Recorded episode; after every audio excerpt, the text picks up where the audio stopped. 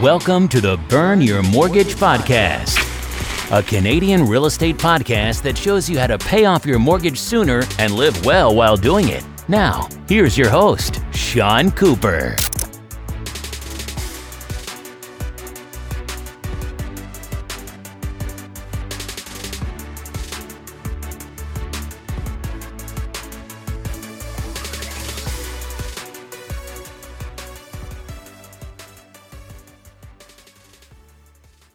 Welcome to the Burn Your Mortgage podcast. I'm Sean Cooper, and it's great to be back for another episode. On today's show, I'll be talking to Sean Galbraith. Sean is president of Galbraith and Associates, a boutique urban planning firm in Toronto, specializing in small projects. Sean speaks the language of planning. Sean has over 20 years experience as an urban planner. Sean's career has primarily been focused in the private sector, where he has worked on a wide variety of residential development applications.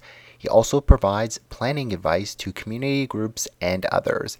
In my interview with Sean, we discuss how a city's policies around urban planning influences the type of homes that are built, what could cities be doing a better job with from an urban planning standpoint to help make real estate more affordable, and what could all levels of government be doing to help put shovels in the ground faster for new homes.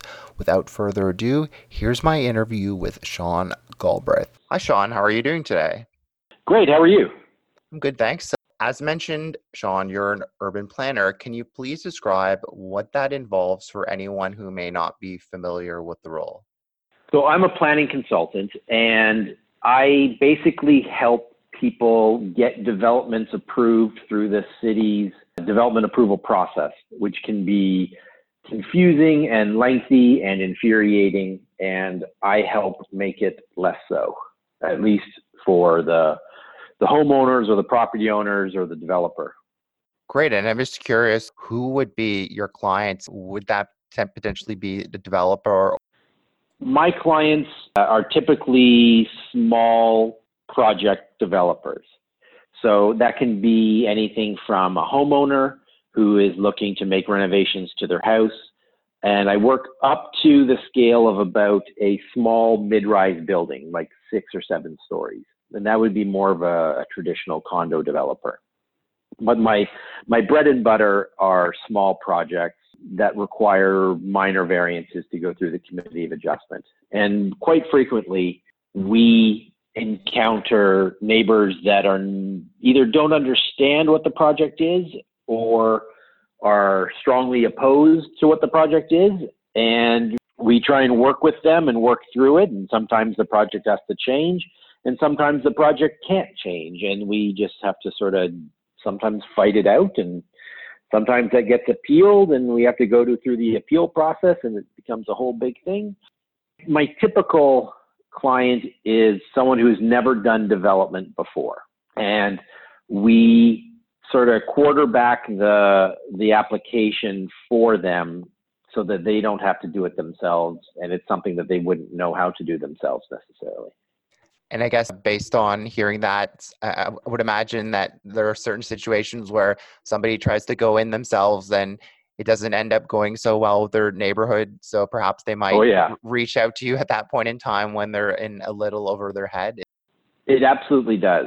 The, the process is not intended that you need to have a professional helping you, but boy, does it go a lot smoother if you do most people have no exposure to the planning system until either they want to do a development, and by development I mean anything from like adding a floor to their house or making the deck larger than you're allowed to or adding a secondary suite in the basement or something like that. Even that small level is called is development. Um, but most people don't have any exposure to to what the process is until either they decide they want to do it themselves or they get a letter in the mail saying your neighbor is doing something different. And that's where, you know, someone like me who specializes in this stuff can really help plan a, a, strategy, plan a course.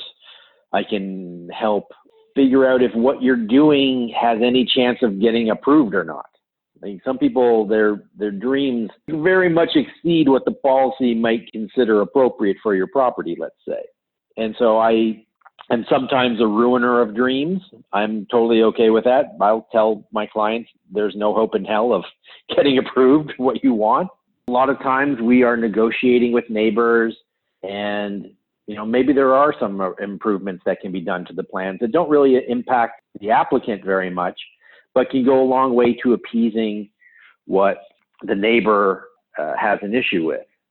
I guess an analogy that comes to mind, and, and uh, correct me if I'm wrong, but if you were to be going to court, you could represent yourself, but it might not go so well. I mean, kind of a similar thing to working with urban planner like yourself.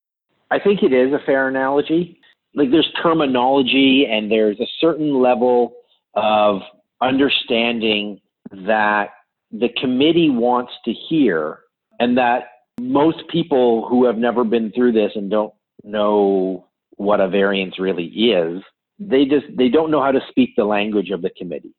Like for example, let's say you have your your your you have a house and it's in an area of the city that's zoned for 0.6 times floor space index and you're proposing 1.0 floor space index people listening to what I just said, they may have no idea what that means.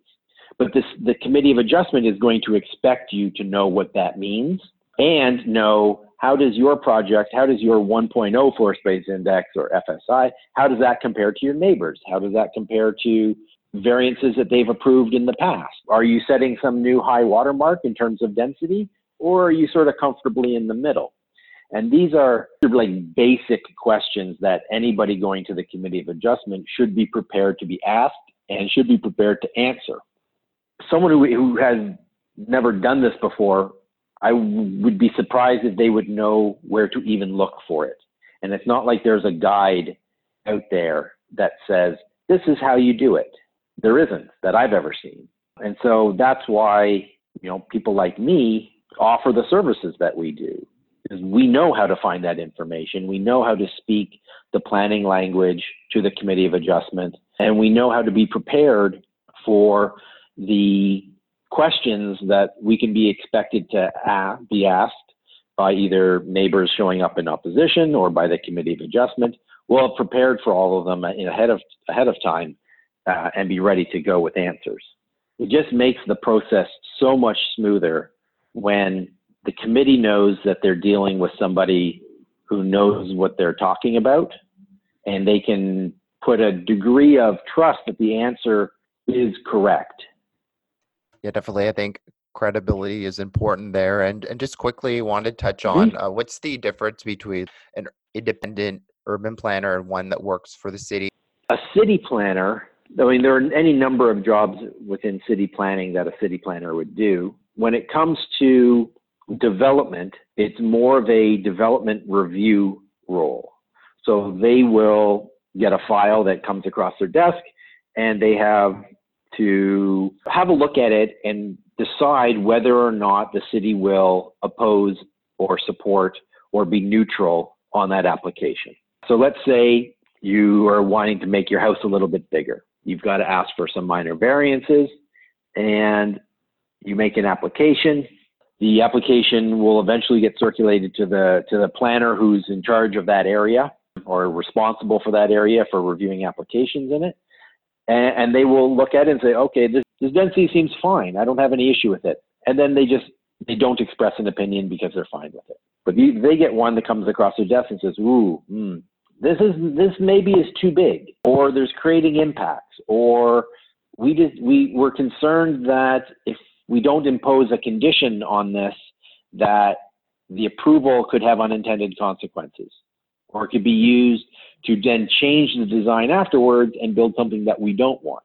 So in that case, the city planner would write a report to the committee of adjustment and say either we recommend refusal of this application or they would say uh, we recommend in the event that it is approved that the following conditions be attached to it it's not necessarily adversarial in that you know there's one side in you know giving evidence and there's the other side giving evidence and then you know it's not like a court in that respect they're providing their opinion and even myself as a as the planner for the applicant I'm not there as an advocate for the for the applicant. I'm there to help them with the process and express my opinion that this project is appropriate. There can be dueling opinions. It's it's more you know dueling witnesses rather than dueling counsel like you would have in a in a court. Great. Thanks so much for explaining that and making it easy to understand for the listeners. So, just following up on that, urban planning also involves zoning regulations and density. Can you discuss the importance of those two items and how they come into play? It's all about zoning regulations. Planning policy regime is basically comprised of two major pieces of policy, two, two, documents. There's the official plan for the city of Toronto, or whatever city it is, and then there's the zoning bylaw. The official plan sets more aspirational, more broad goals and policies. So, like it might say, we think that the streetscape should be harmonious and that buildings should work well with their environment. So, it's a little more wordy, let's say. And then the zoning bylaw will say, you have to have a front yard setback of 1.2 meters, a maximum density of 0.6 times the area of the lot, a height of 10 meters, a building depth of 17 meters. It's, it's very prescriptive and it, it's very numerical. It is law versus policy. Anything that you want to do to your property has to comply with the zoning bylaw, or else you have to get permission to go outside of the restrictions of the zoning bylaw. Uh, and so the zoning bylaw tells you exactly how much you can build on a property, tells you what uses you can have, it tells you how much landscaping you need to have. It's very prescriptive. And then again, outside of if you want to have a little less landscaping or you want to make your side yard setbacks a little bit smaller, or maybe your house a little bit taller and you're building a little bit deeper, and now you want to add a secondary suite and maybe it needs a second door, or you want to make the building a little denser, that is a little more floor area than you're allowed. All those regulations in the zoning bylaw, each one that you can't comply with or don't want to comply with, you have to get a minor variance for. That's through the done through the committee of adjustment, and that's could be the same for you know if you want to build a small deck that's a little bit too big, or you want to build uh, a condo tower that's a little bit bigger than you're allowed. Great. Thanks for explaining all of that. A follow up question to that is Can you talk about how does the city's policies around urban planning influence the types of homes that are built as well as the price of homes? The zoning bylaw is basically the recipe book for what you can build, and that includes the type of housing. For example, the zoning bylaw sets out a series of what are called zones, what's called zoning bylaw. So you've got your mixed use zones, you've got your industrial zones, you've got your parks, and you've got your residential areas. The residential areas have their own subzones. So in Toronto, for example, you've got the R zone, the residential zone, and that is possibly the most flexible residential zone that I've ever heard of. It allows everything from a single detached house up to a small walk up apartment and everything in between duplexes, triplexes, fourplexes, townhouses, pretty much anything that you can think of. And it's most easily visible in former city of Toronto, old Toronto, where you have annex mansions that have been split up into apartments next to a single house, next to a you know a triplex, and then next door is in a small apartment building. That those those wonderful, weird, eclectic old Toronto neighborhoods. I mean, one example is you go to High Park Avenue, at, start at Dundas and walk south, and just look at the variety of housing types that you'll find on that one street alone. It's it's wonderful. It's my favorite zone. And then you have things like semi-detached zones, which allow semis or detached. And then you have townhouse zones that add townhouses. And you have apartment zones. And then down to the most restrictive, which is the RD zone, the residential detached only zone. And that is by far the most common zone in the city of Toronto. Uh, it is the most restrictive zone, and it's the one that I personally oppose and have some activism against. The RD zone, this residential detached zone, it comprises, I think it's something like 62% of all residentially zoned lands in the city of Toronto. And the only thing that you're allowed to do on it is build a single detached house. So you see that commonly in, you know, North York and Scarborough and the, the inner suburban cities. Very, very, very, very common in those areas. And it greatly impacts what you're allowed to build on that property. If you wanted to build a duplex, you're not allowed to do that. If you want to build a triplex, you're not allowed to do that. But you go into Old Toronto and you have a single detached house and you want to turn it into a fourplex, that's no problem. You can do that. You just need some variances. And I've worked on four or five projects where we've converted a single detached house to a triplex or a fourplex.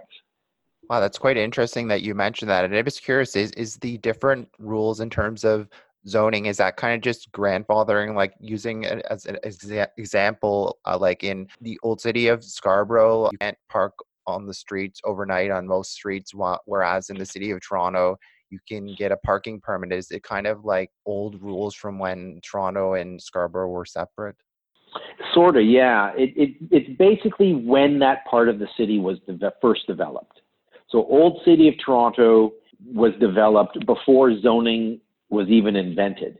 The city just sort of grew up organically based around fire codes. When zoning was invented and imposed on the city of Toronto, there was no way that you could really zone Old Toronto because you had this wonderful eclectic mix of, of housing types that had just been allowed to evolve as the owners and the sort of loose market needed. But when the when, when you know Scarboroughs and North Yorks and things, they were developed in the sort of 50s and 60s, and by that point, zoning had taken taken root, and the idea of separating uses and you know the sort of suburban sprawl Canadian dream, having a single detached house on a nice big lot, that had firmly taken root. And it was reflective of the planning policies of the time, which basically have carried forward largely unchanged, at least residentially, largely unchanged since it was first put in place.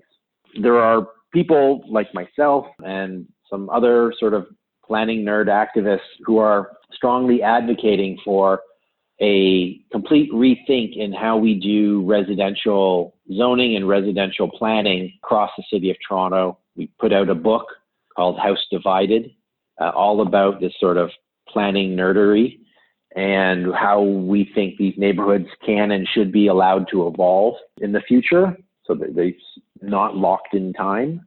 But the old Toronto basically, yes, had to be sort of grandfathered in because you like you couldn't impose one use for a, even a block because within that one block you've got seven different housing types.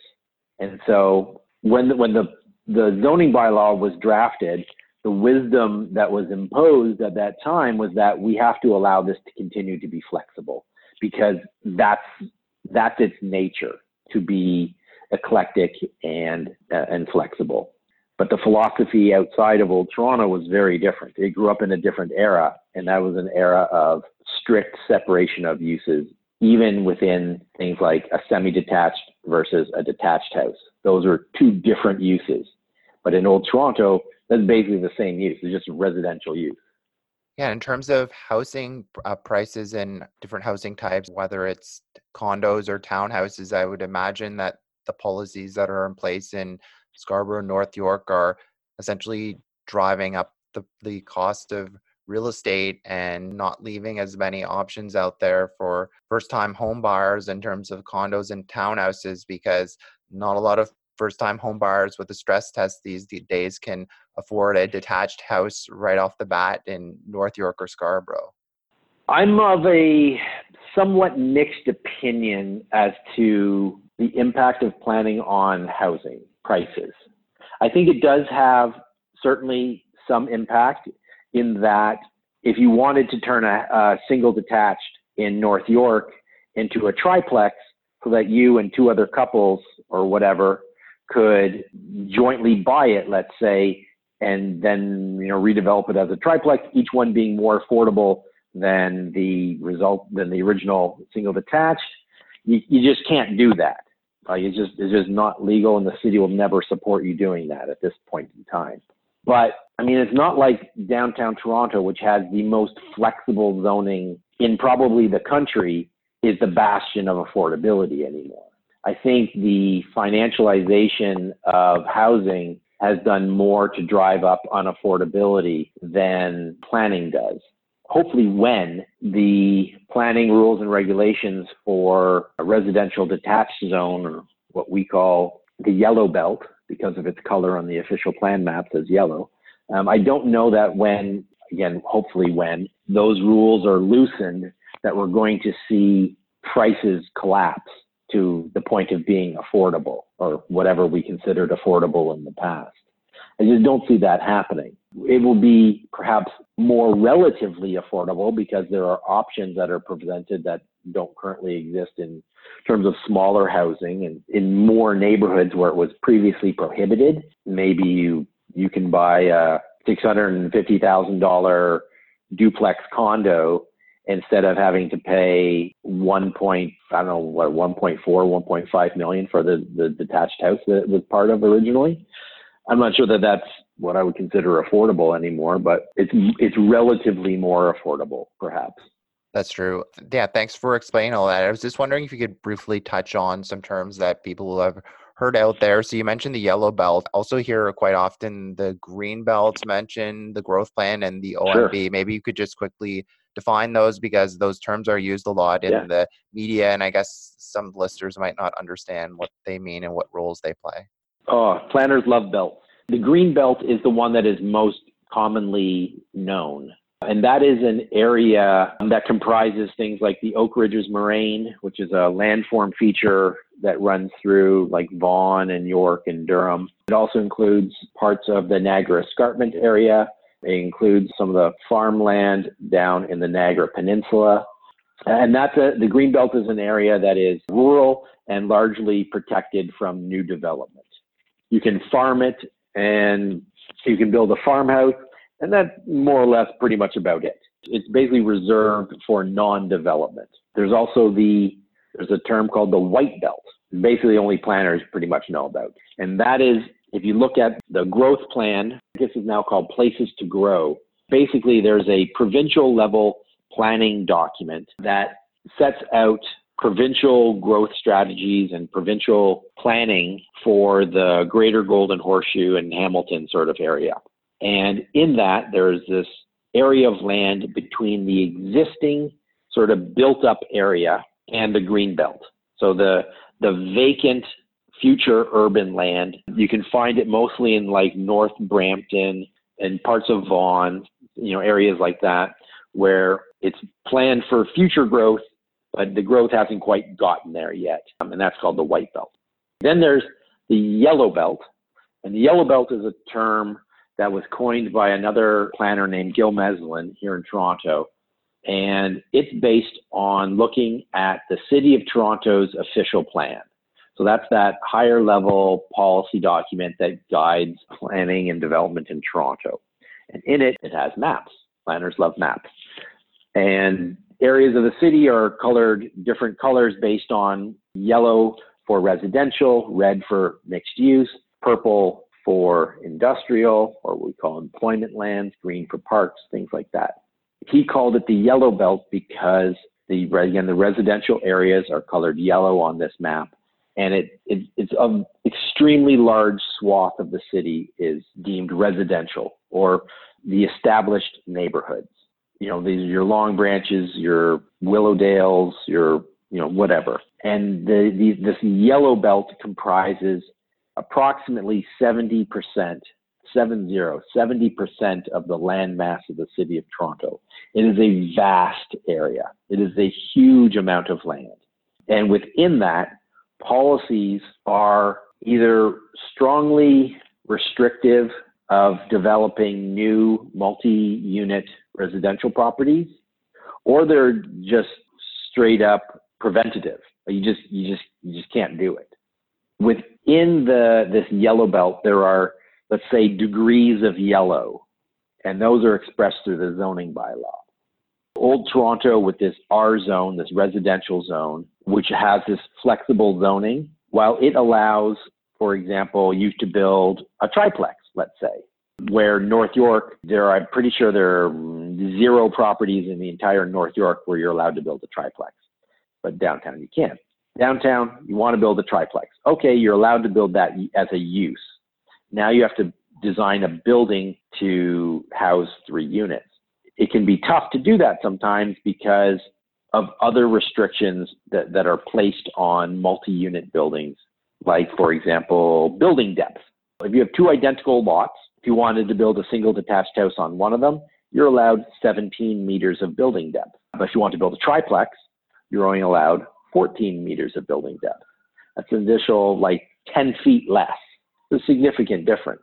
But in North York, another part of the yellow belt, which is the RD zone, that yellowest of yellow belt where all you're allowed to do is a detached house, you can't even have the conversation about how much depth is appropriate because you're not even allowed the use of a triplex. Like you can't even start to begin that conversation. Sean, what could cities be doing a better job with from an urban planning standpoint to help make real estate more affordable? Because as you know, even from a decade ago, home prices are a lot higher in the city of Toronto and other big cities across Canada. I think there are some things that cities can do to help. And largely it, it involves rethinking our approach to planning and development of residential neighborhoods. I don't know that changing zoning is going to lead to a significant housing price decline. That's very incremental. Like that's change. You can put the you can put the, the zoning changes in place today, and you will start seeing effects 10 years down the road, 15 down, years down the road. It's long-term generational change. It's not manufacturing. As someone once said to me, it, it's not manu- zoning is not manufacturing. It's it's more like gardening. Like you you plant the seeds, and at some point, some down the down the line, things will grow. It may not even be in our lifetime, but things will things will eventually change. People will want to do extra suites in their house, for example. I think that will help with affordability. I don't think it will lead to what we would consider like deep affordability. Like we're not going to go back to the 80s and 90s and stuff, but I think it absolutely would help, and at least will help with housing availability. You know, if you want to move to parts in North York and Scarborough, like the only option you have is a detached house. And if you can't afford that detached house, you're not living in that part of the city at all. You are excluded from that neighborhood by virtue of you not being able to afford a house. And that's just wrong for me. Um, and so by the city allowing more flexibility, like giving up some of the control, frankly, that is imposed, I think over time, this will lead to somewhat more relative affordability, but more availability. And it will allow more people to move into different neighborhoods. And I think that is absolutely a positive thing. And I, I see, and basically, I, I first I just, I just see no benefit to maintaining the exclusionary zoning that exists in these these parts of the city. If we were doing it from scratch today, I hope we wouldn't do it the same way. And so I don't think we should maintain it. I think there are, there are negative impacts in terms of housing availability, housing prices. I'm just not fully convinced that it's going to be uh, a wholesale change in pricing.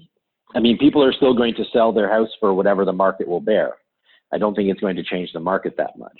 Cities can do a lot more in terms of investing in building more public housing, more subsidized housing. The Housing Now project from the City of Toronto, where they are giving land away effectively for free to provide developers an opportunity to provide lower cost housing in mixed income developments. I think that's important and we need to do that.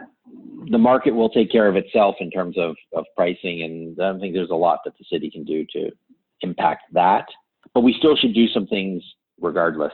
And I think the city understands that, and they they're making some they're making some moves in that direction, which I think is very positive. That's great to hear. Thanks so much for explaining that. And the new homes front, uh, what could all levels mm. of government be doing to help put shovels in the ground quicker? Because I'm always hearing about all the red tape and how long it takes to build uh, pre constructions. What's your opinion on that? I think the shovels in the ground thing is it, it is both somewhat warranted and somewhat overblown by the development industry yes, the municipalities do throw up roadblocks and applications do take a long time to get approved. Working on a number of them that really it should not take this long. But once the development is approved, like, go ahead, go build it. Like developers, they sit on approvals. And maybe the market isn't right, or maybe they think they can get a higher price. There are a lot of approvals that have just never been built and can't put that on the city for somehow you know blocking you expediting development processes is important. Making sure that cities have the right number of staff to quickly review and respond to applications when they come in is exceedingly important.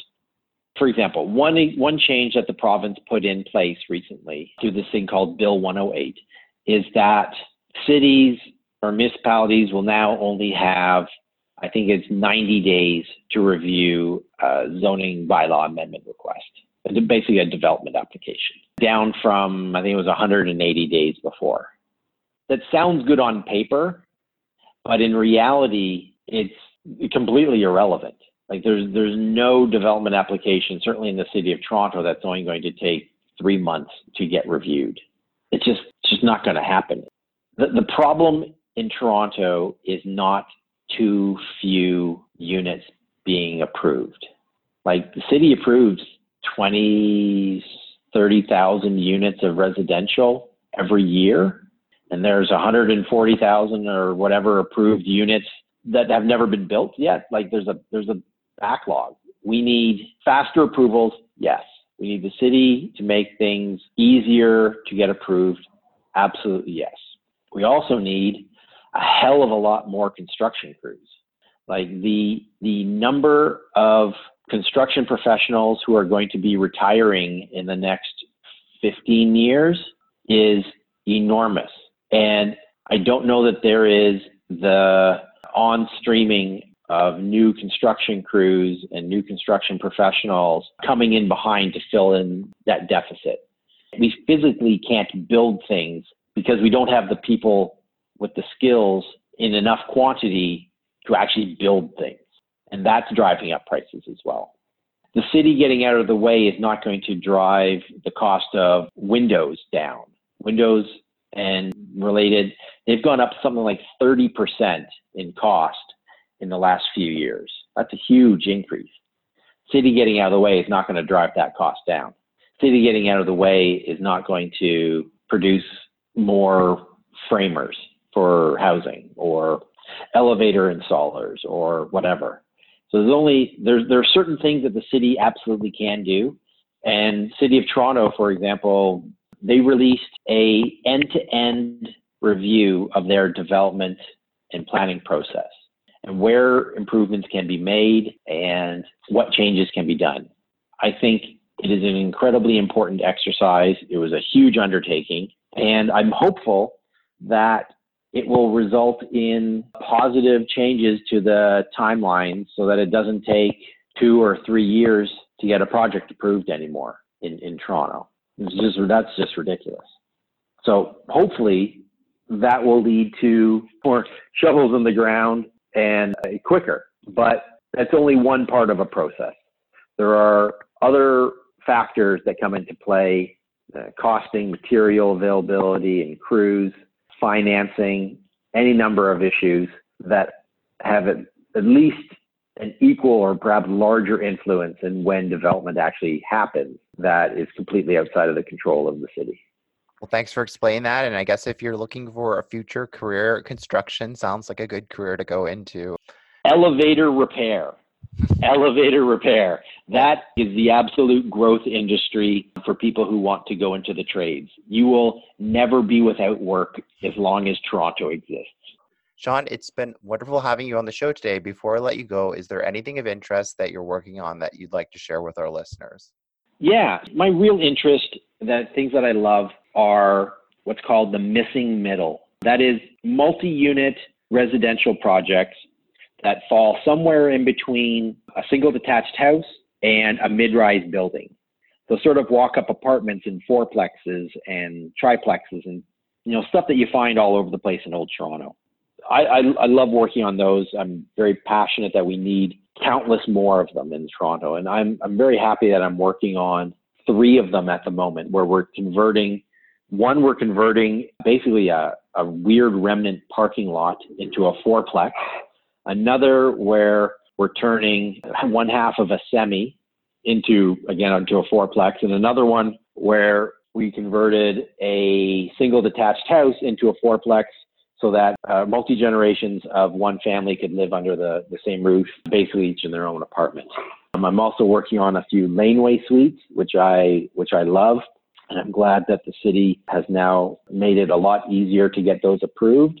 I'm hoping that the city turns its attention to what are called coach houses, which is a whole other topic, basically a laneway suite without a lane, and maybe we can get some of those going in the future. But in the meantime, I, I love working on projects where we're adding units and adding people density to existing properties. I think it greatly benefits the people who will live there. It greatly benefits the neighborhood, benefits local retail. Anything that we can do to get more people into neighborhoods is something that I love. I love working on, and I'm glad to be uh, part of in my own little way. Thanks for listening to another episode of the Burn Your Mortgage podcast. Besides being a podcast host, I'm also an independent mortgage broker. If you or anyone you know, family, friends, coworkers, or neighbors could ever use any unbiased mortgage advice or second opinion, feel free to reach out. Email me at Sean, that's S E A N, at burnyourmortgage.ca or call or text me at 647 867 3711 for a free mortgage consultation. Also, be sure to head on over to www.burnyourmortgage.ca and sign up for my free weekly newsletter. As a small token of my appreciation, you'll be able to download my ultimate mortgage checklist on choosing the perfect mortgage. I look forward to hearing from you and helping you with all your mortgage needs. Once again, thanks for listening. You've been listening to the Burn Your Mortgage podcast. Don't forget to subscribe on iTunes and leave a rating. Until next time, happy mortgage burning.